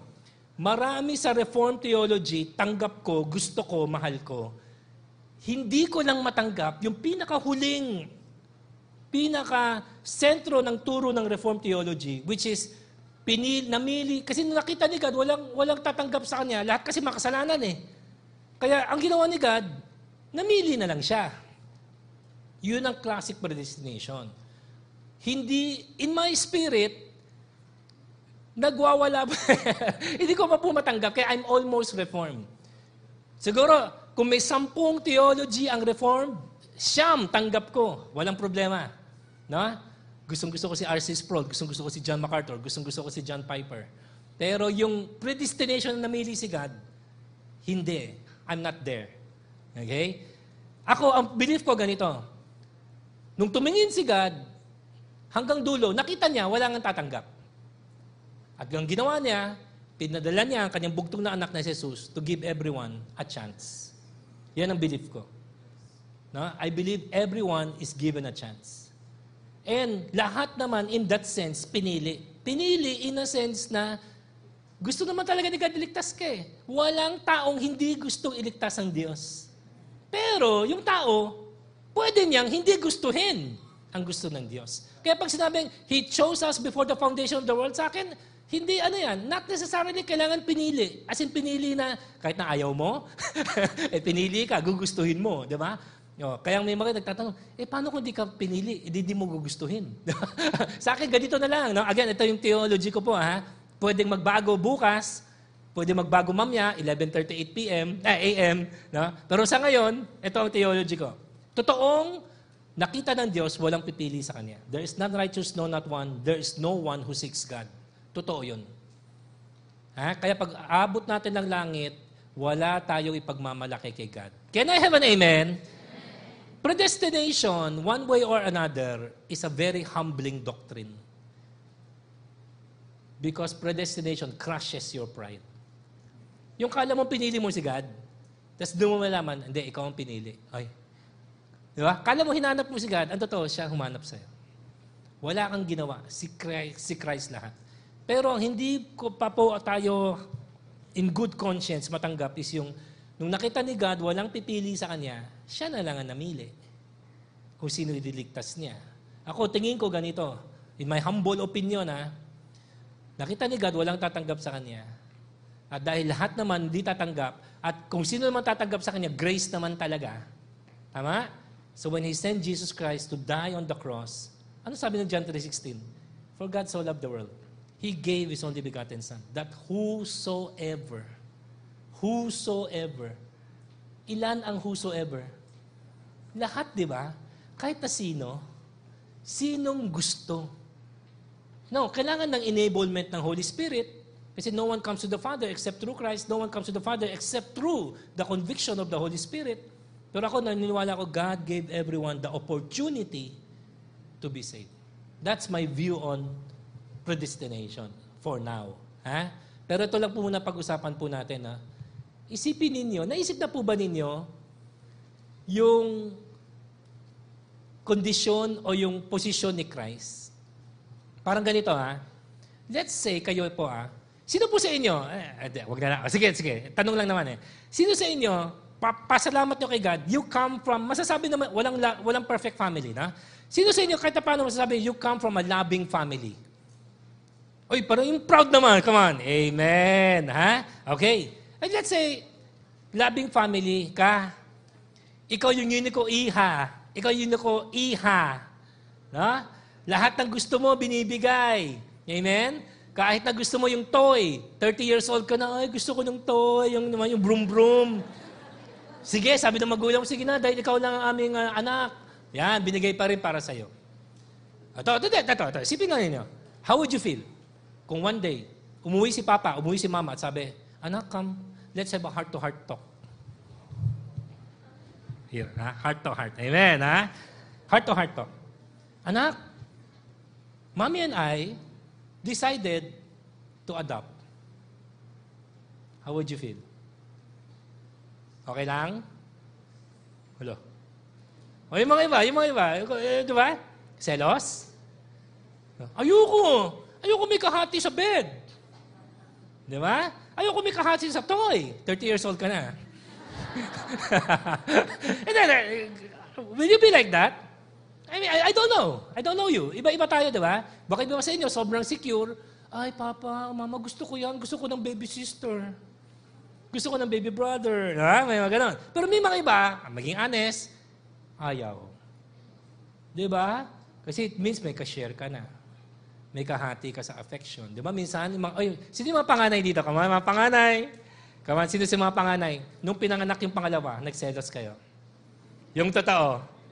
Kaya pag di nakatingin si mommy, daddy, binubugbog niyo yung kapatid niyo, di ba? Kala niyo, di ko alam, ha? Kasi dati kayo lahat, di ba? Tapos nung lumabas si baby brother, baby sister, siya na ngayon. Konting iyak lang, takbo sa kanya. Ikaw, mag-aarte ka, di ba? Yung kunyaring arte, yung kunyari, nasuga, ah! Di ka pinansin. Ah! Hindi pa rin. Bakit? Kasi si mami and daddy, oh, cute-cute naman ni Shobe. Cute-cute ni Shoti. Ikaw naman, ah, mami! Nasagasaan po ako ng pison. Okay ka lang dyan, kuya. Okay lang, mamaya, mamaya. Di ba? Tignan mo si Shobe, ang cute ka. Kita mo ngumiti siya. Ay, nagsalita siya. Sabi niya, nga, nga, nga, nga, nga. Ikaw, mamamatay ka na, di ka pa pinapansin. Pero dati, ikaw yun, di ba? Oh, konting ngiti mo lang, ay, may dimple! Oh, ngayon, pakyut ng pakyut. Mami, Daddy, wala. Tignan mo si Shobe. Nagselos. Di nyo ba naisip? Si Jesus hindi nagselos. Di sinabi ni Jesus, Father, does that mean I have to share heaven with these sinners? Does it mean May iba na tatawag sa'yo ng papa. Gusto ko ko lang tatawag sa'yo ng papa. Gusto ko ko lang tatawag sa'yo na daddy. Di ba? Gusto ko ko lang tatawag sa'yo na tatay. Eh, minsan lang, ang tatanong ko yung mga anak ko, ha? Kasi nung nauso ta- dito sa atin yung tatay, nanay, di ba? O, minsan tanong ko yung mga anak ko, and kinikwento ko kasi, kasi positive to, na? Tinanong ko yung mga anak ko, sabi ko, ang mga babies, ah, oh, pag narinig niyo sa church, natawag kami ni mami ninyo na nanay, nay, naisan, taimans, how do you feel? Selos ba kayo? Sabi niya, hindi. Di ba? Masaya nga kami. Masaya sila, masaya sila. Amen. Di ba? Na, hindi nga. So, may mga ganon. Na? Si God ganon. Si Jesus ganon. Di ba? Hindi siya na insecure, hindi siya nagselos, na marami na rin sa atin tatawag kay God the Father. Eh, sabi pa naman sa Bible, di ba? Na nung na-born again daw tayo, pwede na daw natin tawagin si God the Father, Abba. Ang Abba sa Hebrew ba yun, bro? Greek ba yun? Aramaic, Aramaic. Ang Abba sa Aramaic ay the closest thing to daddy. A term of endearment. Lambing. Kayo, ano ba tawag niyo sa tatay niyo? Demonyo. Popsi, mga ganun, no? So, mga, so, lambing. So, okay lang kay... Hindi, hindi niyo ba naisip yon? Guys, aren't you glad Jesus shares His Father's love for us? Yan ang pinakamasaya. Ah, hindi ko alam kung meron sa inyo nag, nag, nag-venture na sa adoption, na?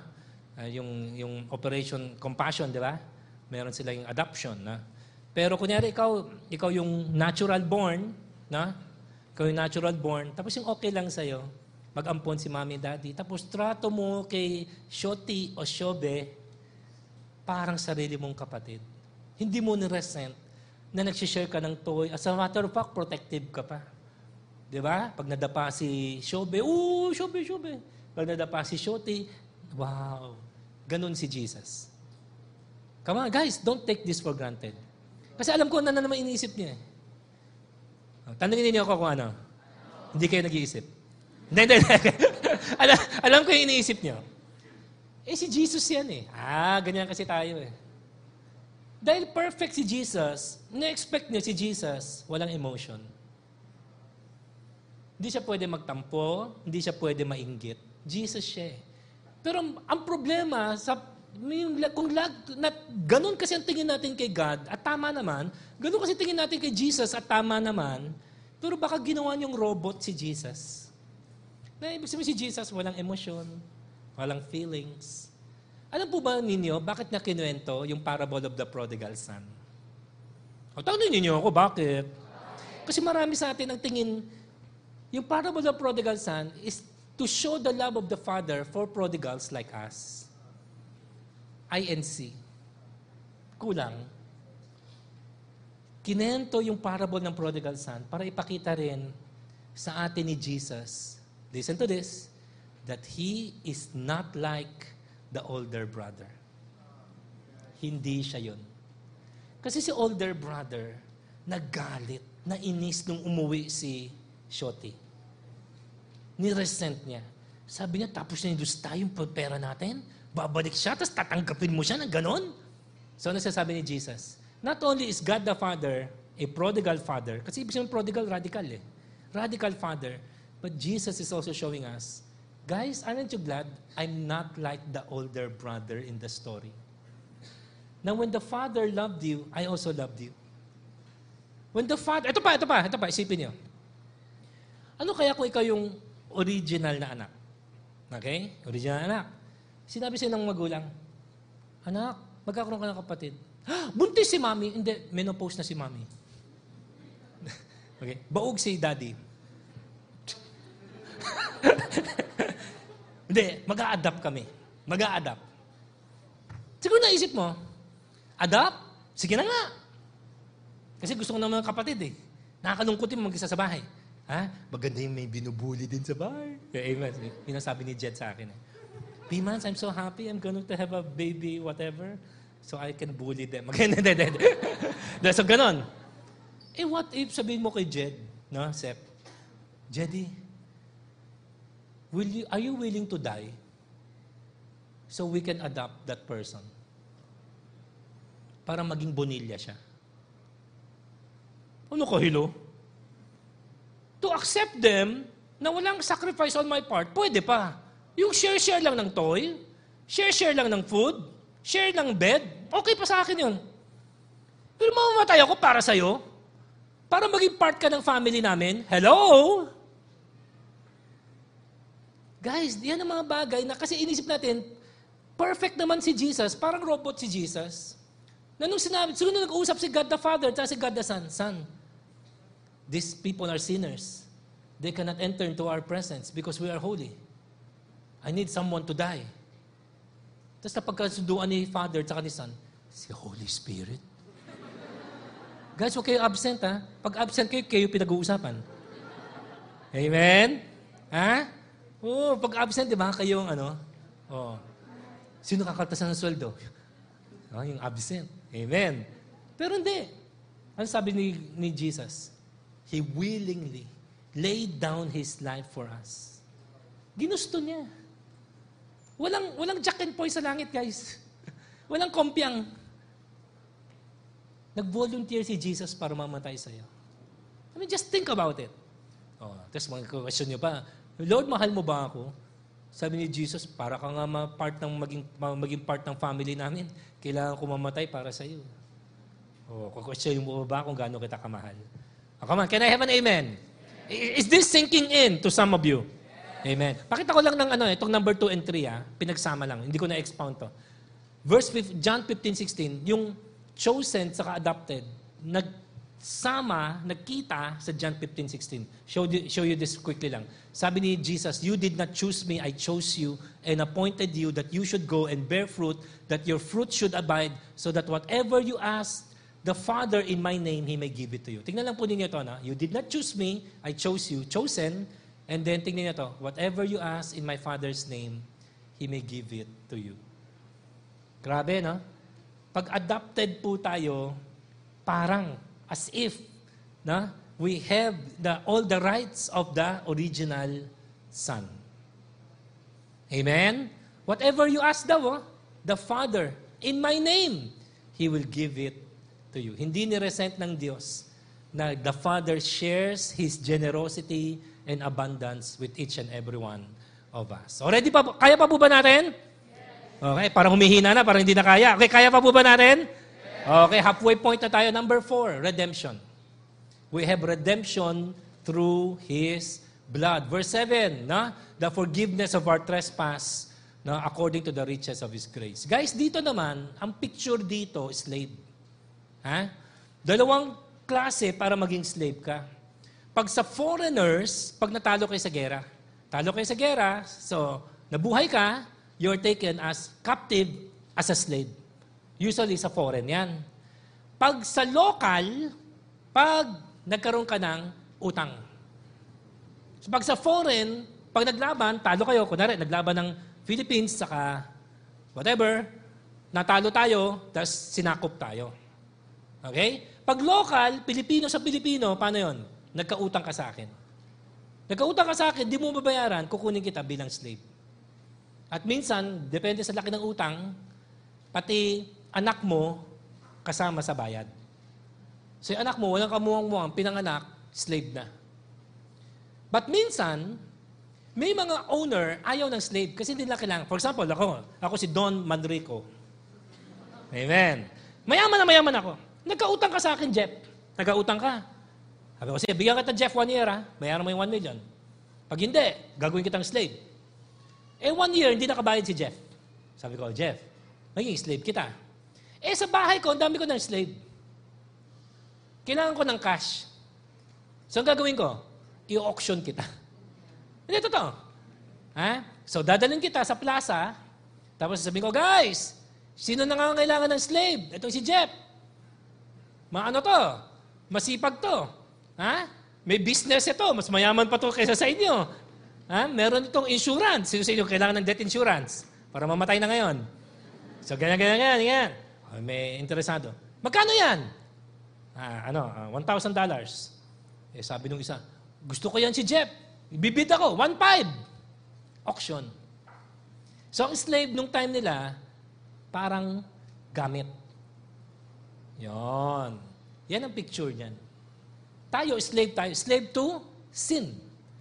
Pero, binili tayo ng, ni Jesus through His, through His blood. So, ito lang ang sulat po natin. No? Tapos move on na tayo dito. From slavery to sonship. Okay? So, pinapakita ko lang sa inyo iba-ibang mga picture ng Bible sa salvation. Ha? Kasi we're talking about the gospel eh. Para lumawak yung ano ninyo na, paano ba ako niligtas ng Diyos? Di ba? Ah, grabe, no? Mayroong picture ng adoption, may picture ng born again, may picture din pala ng slavery. Di ba? Na from slave, binili ako. Okay? Parang ganito. Nung bini- example lang ha, nung eh, hindi ko kailangan ng slave, so binenta ko si Jeff. Nung binili, let's say, si Genio nakabili kay Jeff. Pero nung binili ni Genio si Jeff, tinuring ka Jeff bilang anak. Hindi ka tinuring as slave. Lahat ng rights ng anak ni Genio, na, mami mo si Weya, ha? Oh, pakisabi mo, hello mami. Um, Weya, meet your firstborn son. Ha? Sabi ni Robert, pwede sumama? oh, dinato niyo siyang anak. Oh, come on. Can I have an amen? Okay. Oh, number five. Ready na kayo sa number five? Okay. Ayaw pa yata ninyo matapos eh. We receive an inheritance. Yan ang sinasabi ko. Di ba? Slave ka eh. Wala kang rights. Pero binili ka ni Jesus by His blood. So, ikaw, ina-expect mo na lumipat lang ako ng amo. Alam mo yon? Dati, amo ko, si Pimans, eh ayaw niya sa akin, nilipat niya ako kay Genio. Hindi. Hindi ka, pag naging Christian ka, hindi ka nag, uh, lumipat ng amo. Nagkaroon ka ng bagong pamilya. Come on, is that a word for somebody? Hindi po to change of company lang na mas maganda lang ang terms, mas maganda lang ang mga ano benefits. No. Nilipat ka sa bagong pamilya. Dito, sa bago mong pamilya, hindi ka trinato as slave. Oh, anong pinaka-proof na anak ka? Of course, marami. Pero ang isa ay ano? Meron kang mana.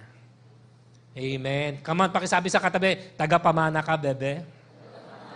Amen. Air. Right? Hindi mahangin, ha? Air. H-E- I-R. In Him, ano daw? We have obtained an inheritance. Having been, ayan na naman si predestined. According to the purpose of Him, who works all things according to the counsel of His will. Okay? So ngayon na tagapamana tayo, ito, practical. Gawin natin practical. Okay? Pwede ba tayo maging practical? Ito, tatlo lang, ha? mabilis lang din po ito. No? Kung ngayon tagapamana ka, hindi mo deserve. Binili ka ni Kristo ng kanyang dugo. Pag kasi pag tinanong mo, Pimans, magkano ako? Di ba? Magkano ako? 1,000? Magkano benta mo sa akin? 1 million? Hindi. Buhay ng tao. With His blood. So ngayon, kung tayo ay fellow heirs, tama po ba? Dapat this is how we live. We should also be graceful. Amen? Graceful tayo. Ibig sabihin, don't put your head down. Amen? Ha? Ito, share ko lang po sa inyo na yung pamilya ko mahilig manood ng Hell's Kitchen. Mga demonyo po kasi. Ano yung Hell's Kitchen? Parang Gordon Rams. Ramsay ba siya? Ramsay na. So, may mga, di ba? So, nagko-cooking-cooking sila. So, nagko-competition. Although alam ko, part of it may be scripted. Pero, one time, may chuchugiin si Gordon. Kasi every show, ba, may chinuchugi. So, pag sinigawan ka ni Gordon, ayaw niya na nagmumukmuk ka. Yun ang pinakayaw niya. Sabi niya one time sa mga contestants, sabi niya, the next time I see any of you, put your head down, you're immediately out of the competition. Amen? Hindi lang masabi ni God sa'yo, the next time I see you put your head down, you're out of heaven. Pero ako na magsasabi sa inyo, hindi bagay sa inyo to put your head down. Mayaman ka. Amen? Tagapamana ka ng Diyos. Anak ka ng Diyos. Meron bang anak ni Henry C? Mababa ang ano? Ang, ang self-esteem? Di ba dapat? Hindi naman sa mayabang ka na, di ba, taas noo kahit na kanino. Baka naman kayabangan yon. Pero sabihin, you can look people in the eye, may dignity ka. Bakit? Anak ka ng Diyos eh. Amen? Yes, nagigets ko minsan, iba sa atin, ang personality natin medyo mahiyain. Okay lang yung mahiyain. Di ba? Iba pa yung mahiyain na personality, pero iba yung insecurity. Iba yung mahiyain na personality, iba yung low self-esteem. Iba yon. Come pakisabi sa katabi niyo, iba yun, bebe. Pwede kang mahiyain, pero secure ka. Mahiyain lang kasi personality mo. Yung bang, hindi ka sanay humarap sa tao. Yan, gets natin. Iba yung hindi ka sanay humarap sa tao kasi hindi ka papraktisado. Iba yung hindi ka makatingin sa tao. Kasi insecure ka. Ang baba ng tingin mo sa sarili mo. Anak ka ng Diyos, man. Amen? Come on, pakisabi sa katabi niyo, hold your head up high. Amen, ha? Yan yung ng graceful, okay? Conduct yourself as an ambassador of Christ. Amen? Ha? Huwag parang palengkera. Iba yung pananalita po natin, di ba? Graceful po. Okay? Kasi anak ka ng Diyos. Pangalawa, tama po ba? Dapat generous tayo. Kasi mayaman ka eh. Ang, ang anak ng Diyos hindi kuripot. Ang anak ng Diyos nagtatights. Amen. Okay, maraming mga hindi anak ng Diyos dito. O sige, dito na tayo pang, sa pangatlo. Ang anak ng Diyos, gracious. Kasi pinakitaan ka ng grace eh. He who is forgiven much, loves much. Totoo ba yan sa atin? Na-recognize mo ba? Na-realize mo ba how much you have been forgiven? Yung kinakwento ko sa inyo, na-overwhelm ka ba? Na yung nga eh, yung nga, niligtas ka. Pero pwede ka na mailigtas na hindi gawing anak. Pero niligtas ka na ginawang anak. Di ba? Kasi ba't hindi mo naisip na si Jesus, pwede niyang i-resent yung pag-adapt sa atin ni God the Father. Kasi hindi na siya, yeah, siya pa rin ang only begotten son, pero hindi na siya only son. Dadami na ang anak ng Diyos. Pero sabi ni Jesus, hindi, kaligayahan ko yun. Kasi di ba sabi niya, nung nandito siya sa lupa, my will is to do, uh, my, uh, sabi niya, my will is to, my bread is to do the will of Him who sent me. Di ba? Kung anong puso ng ama, yun lang din ang puso ng anak. Sa, yun ang tamang sana all. Amen? O, last na, come on, last na, last na. Ready pa po ba kayo? Kaya pa po ba? Come on, pakisabi sa katabi, kaya pa ba, bebe? O, kaya pa, last na to, guys, ha? Eto na, we are sealed with the Holy Spirit. Wow, we are, sabi ni Holy Spirit, uy, sama ako dyan. Di ba? Ang Holy Spirit siya yung silent partner eh. Na? Siya yung behind the scenes lang eh. Hindi ma-epal si Holy Spirit eh. Pero sabi ng Holy Spirit, anong ginagawa ng Ama, anong ginagawa ng anak, sama ako dyan. Kaya nga sa creation nandun siya, di ba? In the beginning, God saw the earth was void, di ba? And the Spirit was hovering over the face of the deep. Tapos alam natin, the Word was created, the world was created through the Word. Di ba? So, si Father nandun, si Son nandun, Holy Spirit nandun. Baptism ni Jesus, Jesus nandun, yung Ama nagsalita, this is my Son in whom I am pleased. Di ba? Tapos, yung dove, nag, nag-descend sa Kanya, alam natin yung dove, Holy Spirit yun.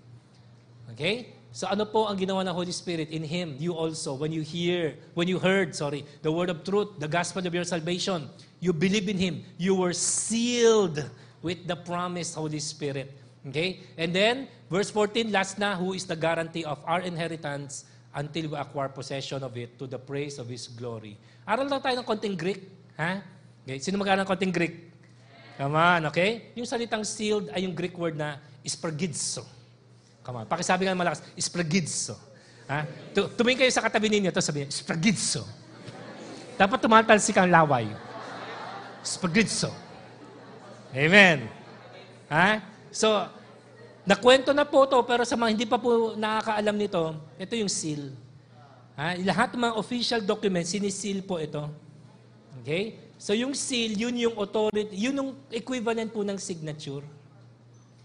Yung mga hari, usually ay tinatamad mag-sign, kaya meron sila tinatawag na signet ring, kaya signet, short for sign, signature. Kaya doon sa sig, ako, ordinary ring po ito, wedding ring namin to ni Mami Sanyo. So, pero pag hari, okay yung mga, yung mga importanteng tao, mga negosyante, signet ring, so nandyan na yung parang signature nila. So, lalagay nila sa wax, tapos isisil nila. Pag nakita mo, ah, galing talaga, authentic ito. Galing talaga kay P-Mans. Bakit? Nandiyan yung signature niya eh. Although ngayon kasi ang signature na forge. Pero that's another topic for another time. So parang ganito. Na? So, paano mo naman anak ka talaga ng Diyos? Meron kang Holy Spirit. Ang Holy Spirit ang nagpapat tibay, nagpapatunay na anak ka ng Diyos. Oh. Sino sa inyo walang Holy Spirit? Ah, lahat ng totoong Christian may Holy Spirit. So kung may Holy Spirit ka, alam mo, save ka. Okay? Bakit sa horizon naniniwala tayo sa itinatawag na eternal security? Kasi yung salitang guarantee. Sa ibang salin, pledge. Actually, sa totoo ha, Love ko ang ESV. Pero medyo kulang ang ESV dito. Mas tama dito ang NASB, yung New American Standard Bible. Sa eh, na, NASB, ang salin sa kanya, pledge. Mas maganda sanang ano yun, ah, translation. No? Dito, ginamit guarantee. Hindi masyado captured. Pero ang guarantee na word dito is the Greek word arabon. O kung pakisabi sa katabi niyo, arabon. Amen. Say it intelligently para mukha kang matalino. Arabon. Ayan ha, pag-uwi ninyo ha. Pag tino, ay, anong natutunan niyo sa church? Espirgitso. Saka ano? Arabon.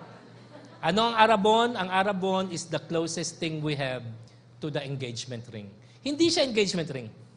Na? Arabon is actually pledge or guarantee.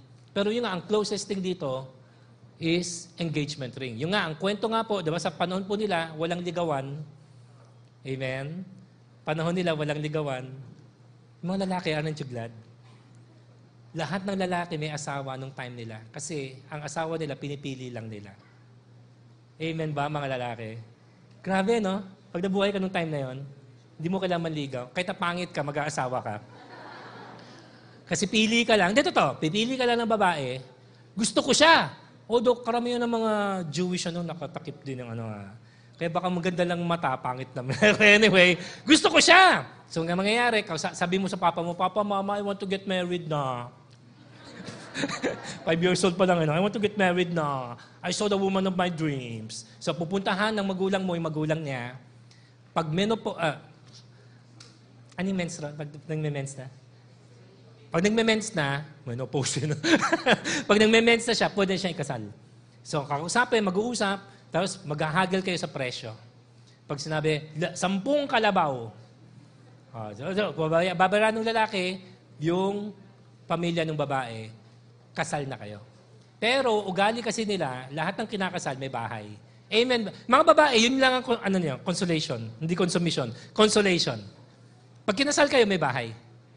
Ha? Kahit na ayaw niyo yung lalaki, yeah, kung pangit, so pangit. Di ba? Pero wala eh, napagkasunduan. Ha?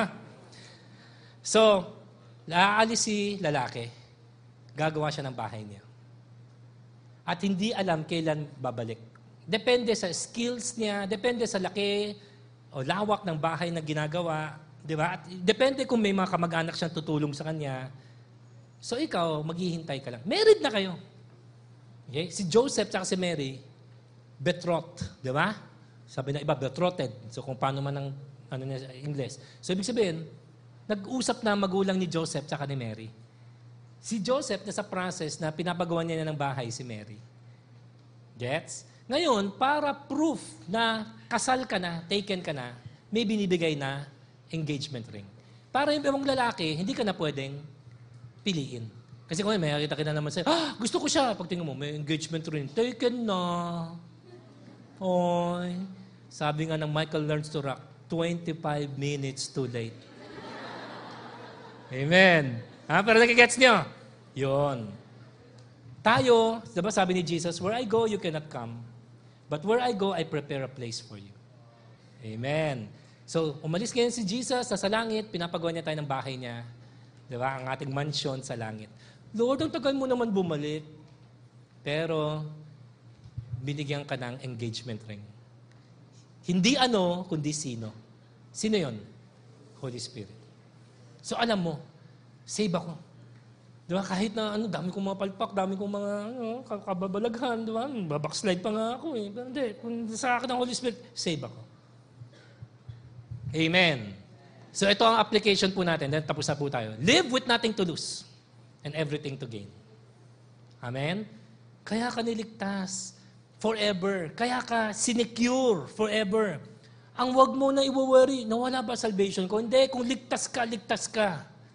Ha? Pero ngayon, kung ligtas ka, don't play safe. Can I have an amen? Ha? Don't play small. Take risk. Bakit? Kasi even if you fall, turo nga sa atin ni Pastor Stephen Frado, kahit if, even if you fall, sasaluhin ka ni Jesus. Hindi ka papapuntahin ni Jesus sa isang lugar na hindi ka niya masasalo. Amen? Kahit sabi mo, Lord, ang lalim na yata nito ah. Sabi Jesus, don't worry, don't look at the wind, look at me. Di ba? Every time you fall, I'm still able to catch you. Amen? Ha? Kaya nga itong 2023, year of pioneering spirit.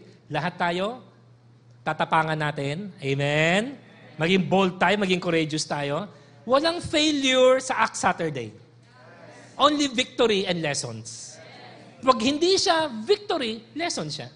Walang talo. Walang sasayangin ang Diyos. Amen. Okay. Gusto niyo ng huling theology? Huli na to, promise. Ha? Huling theo. Ay, ayaw na yata mag-aral. Uy, bakit tanongin ano? Uy, nandiyan ka pa ba, classmate? On, tanongin yung katabi. Mga classmate nyo, nagugutom na, no? Kailan ng recess? Malapit na, malapit na. Ano, kilalang kilala ko talaga kayo eh. Flat one kayo lahat dito, guys. Ha? O, sige, konting tiis na lang, ha? Gusto ko lang kasi i-honor at i-glorify yung triune God. The Holy Trinity. Another way to outline this message is this. Although hindi ito yung pinili ko. Na? Pinili ko, ipakita sa inyo yung anim na blessing. Pero kung titignan din po ninyo, yung involvement, yung engagement ng Holy Trinity sa salvation natin, ito po ang itsura. Okay? A, it was planned by the Father. Nasa outline yata ninyo yan, no? nasa message sheet yan. Ito yung, He chose us before the foundation of, uh, of the world. He predestined us. So, pinagplanuhan ka ng Ama. Amen? Okay. Pangalawa, you were purchased by the Son. Verse 7. Diba? We have redemption through His blood. Sino yung His? Si Jesus. Sino yung actual na nagtubos sa'yo? Si Jesus yun. Pero, teka, may role ng Holy Spirit. Hindi magpapatalo ang Holy Spirit. Sasabi ng Holy Spirit, ako, mag-assure sa kanila na ligtas sila. Amen? Aren't you glad you have the assurance of salvation? O, di ba? Kasi totoo eh, di ba? Araw-araw, nagkakasala tayo. Nakaka-insecure eh. Na, Lord, ligtas pa ba ako? Lord, save pa ba ako? Lord, mahal mo pa ba ako? Pero sabi ng Holy Spirit, hindi ako aalis. Sa Old Testament, I come and go. Sa New Testament, I come and I stay. Even yung mga times na nagpapasaway ka, I stay. Kinukonvict kita, pero I stay. Hindi na aalis ang Holy Spirit sa'yo. Amen. Okay. Now, gusto ko i-honor ang Holy Spirit. And then tignan ninyo to. This is what theology is all about. Theology leads to anthropology. Theology leads to action. Theology leads to ecclesiology. Ano yung ecclesiology? Yung church. Paano ngayon ang kilos ng church? In light of yung theology ng salvation. Look at this, guys. Turuan ko yung theology. Ha? Kunyari, nasa Messiah College kayo. Or kayo yung mga estudyante ko sa IGSL. Ha? Ito po ang theology. Look at this. Planned by the Father. Ulitin ko lang yung role ng, ng, Holy, ng, ng Trinity. Ha? Pinagplanuhan ka ng ang Ama. Na binili ka. Pwedeng sabihin gano'n, no? Niredeem ka, pinurchase ka ng anak. Hindi para maging slave, kundi para maging anak din. At sinecure ka, inassure ka ng Holy Spirit. Now, look at this. This is our big idea. In Christ. Come on. Pakisabi mo na malakas, in Christ. Guys, huwag tayong magaya dun sa nagkamali sa social media, ha? Pastor Ragara, ha? ha? Huwag natin sabihin, I am enough. Teka, huwag mo kalimutan yung in Christ. Magkakagulo tayo, no? Kailangan in Christ. Okay? Look at this. If you were planned by the Father, in Christ I belong. Tama? You belong. Hindi ka outsider. Hindi ka second-class citizen. Hindi ka stranger. Anak ka. Amen pastor o elder, pantay-pantay, lahat tayo anak ng Diyos. Di ba? Sa church, may mga role tayo, may mga responsibility, yeah? Pero sa mata ng Diyos, pantay-pantay tayo, lahat tayo anak. At huwag mo na tanungin kay God, sino favorite niya? Ang sagot, lahat tayo. You are His favorite child. You are His favorite son. Amen? So, hindi magsisunod si God. Lord, sino favorite mo? Pag sinabi ni God, ikaw. Tapos pag malaki mo sa mga kapatid mo, eh, ako paborito ni, ni Daddy. Hindi, kahapon tinanong ko si Daddy eh. Dad, sino paborito mo? Anak, ikaw. Kasi lahat na magtanong kay God, ang sagot niya, ikaw.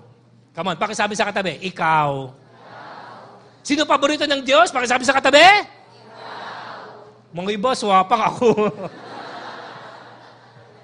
I belong. Amen, di ba? Oh, pag pinurchase ka ngayon ni Jesus, anong ginawa mo? I believe. Come on, sino sa atin naniwala na kay Jesus? Come on, can I see your hand? Tinanggap na niyo si Jesus as your Lord and Savior. So you believe. Right? So, okay na. Pero ngayon, secured tayo. So therefore, ang huling ano natin, big idea natin, I become.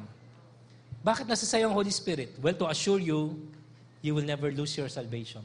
Now, you have all this freedom to pursue holiness.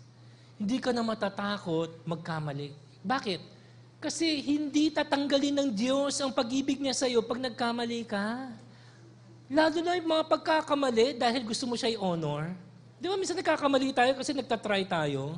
Di ba? Minsan nababangga yung kotse kasi gusto mo mag-aral mag-drive. Hindi, mga ganon. Si Peter kaya nalunod kasi gusto niyang subukan lumakad sa tubig. So ikaw, sa Acts Saturday, si share ka ng gospel. Alam ni God, takot ka. Alam ni God, mahiyain ka. Pero sabi mo, Lord, I want to honor you, I want to glorify you. Hindi ka pa nagsisimula, proud na sa'yo si God. So may freedom ka ngayon. So guys, maging matapang. Huwag mahiya, huwag matakot. Huwag maging timid. Maging bold. Kasi alam mo eh, Lord, no matter what happens, no, you will never leave me nor forsake me. Sasabi po natin, God will never love you more. God will never love you less. Because God already loves you perfectly. Kung perfect ang pagmamahal sa'yo ng Diyos, edi ano pa kinakatakutan mo? Sige lang. Lalo na pagdating sa ministry, ha? Ngayon, of course, holiness, nagkakamali tayo, nagkakasala pa rin tayo. Pero pagdating sa ministry, huwag ka matakot sumubok. Di ba? Walang mawawala. Share ka ng gospel, ni-reject ka. No, sa mata ng Diyos, panalo ka pa rin. So in Christ, I belong, I believe, I become. One time, motto natin to. Hindi ko lang, basta nyo, hindi na ninaabutan to. One time, isa sa motto ng Horizon is, Horizon Ministries, a place to believe, a place to belong, a place to become. Dito lang kasi si Father, belong muna. So nauna yung belong, bago si believe, bago si become. Pero context kasi ng message natin yan. Amen? So ito, iwan ko po sa inyo sa sacred space, ang ating big idea. I-meditate po ninyo to for 3 minutes. Okay? For 180 seconds. Sacred ground. You and God. No? Meditate on this truth. You belong. You believe. You become. Amen? And then prayer ninyo, Lord, open my eyes. Open my ears. Open my heart. Amen? Tapos na ang mensahe ni Pastor Mans, ng pastor ninyo. Pero I believe mangungusap pa rin sa inyo ang Holy Spirit in the next three minutes. Can I have an amen? Okay, so let's have this sacred space. Tahimik lang muna tayo. Focus on God. Then the worship team will come and close us in worship.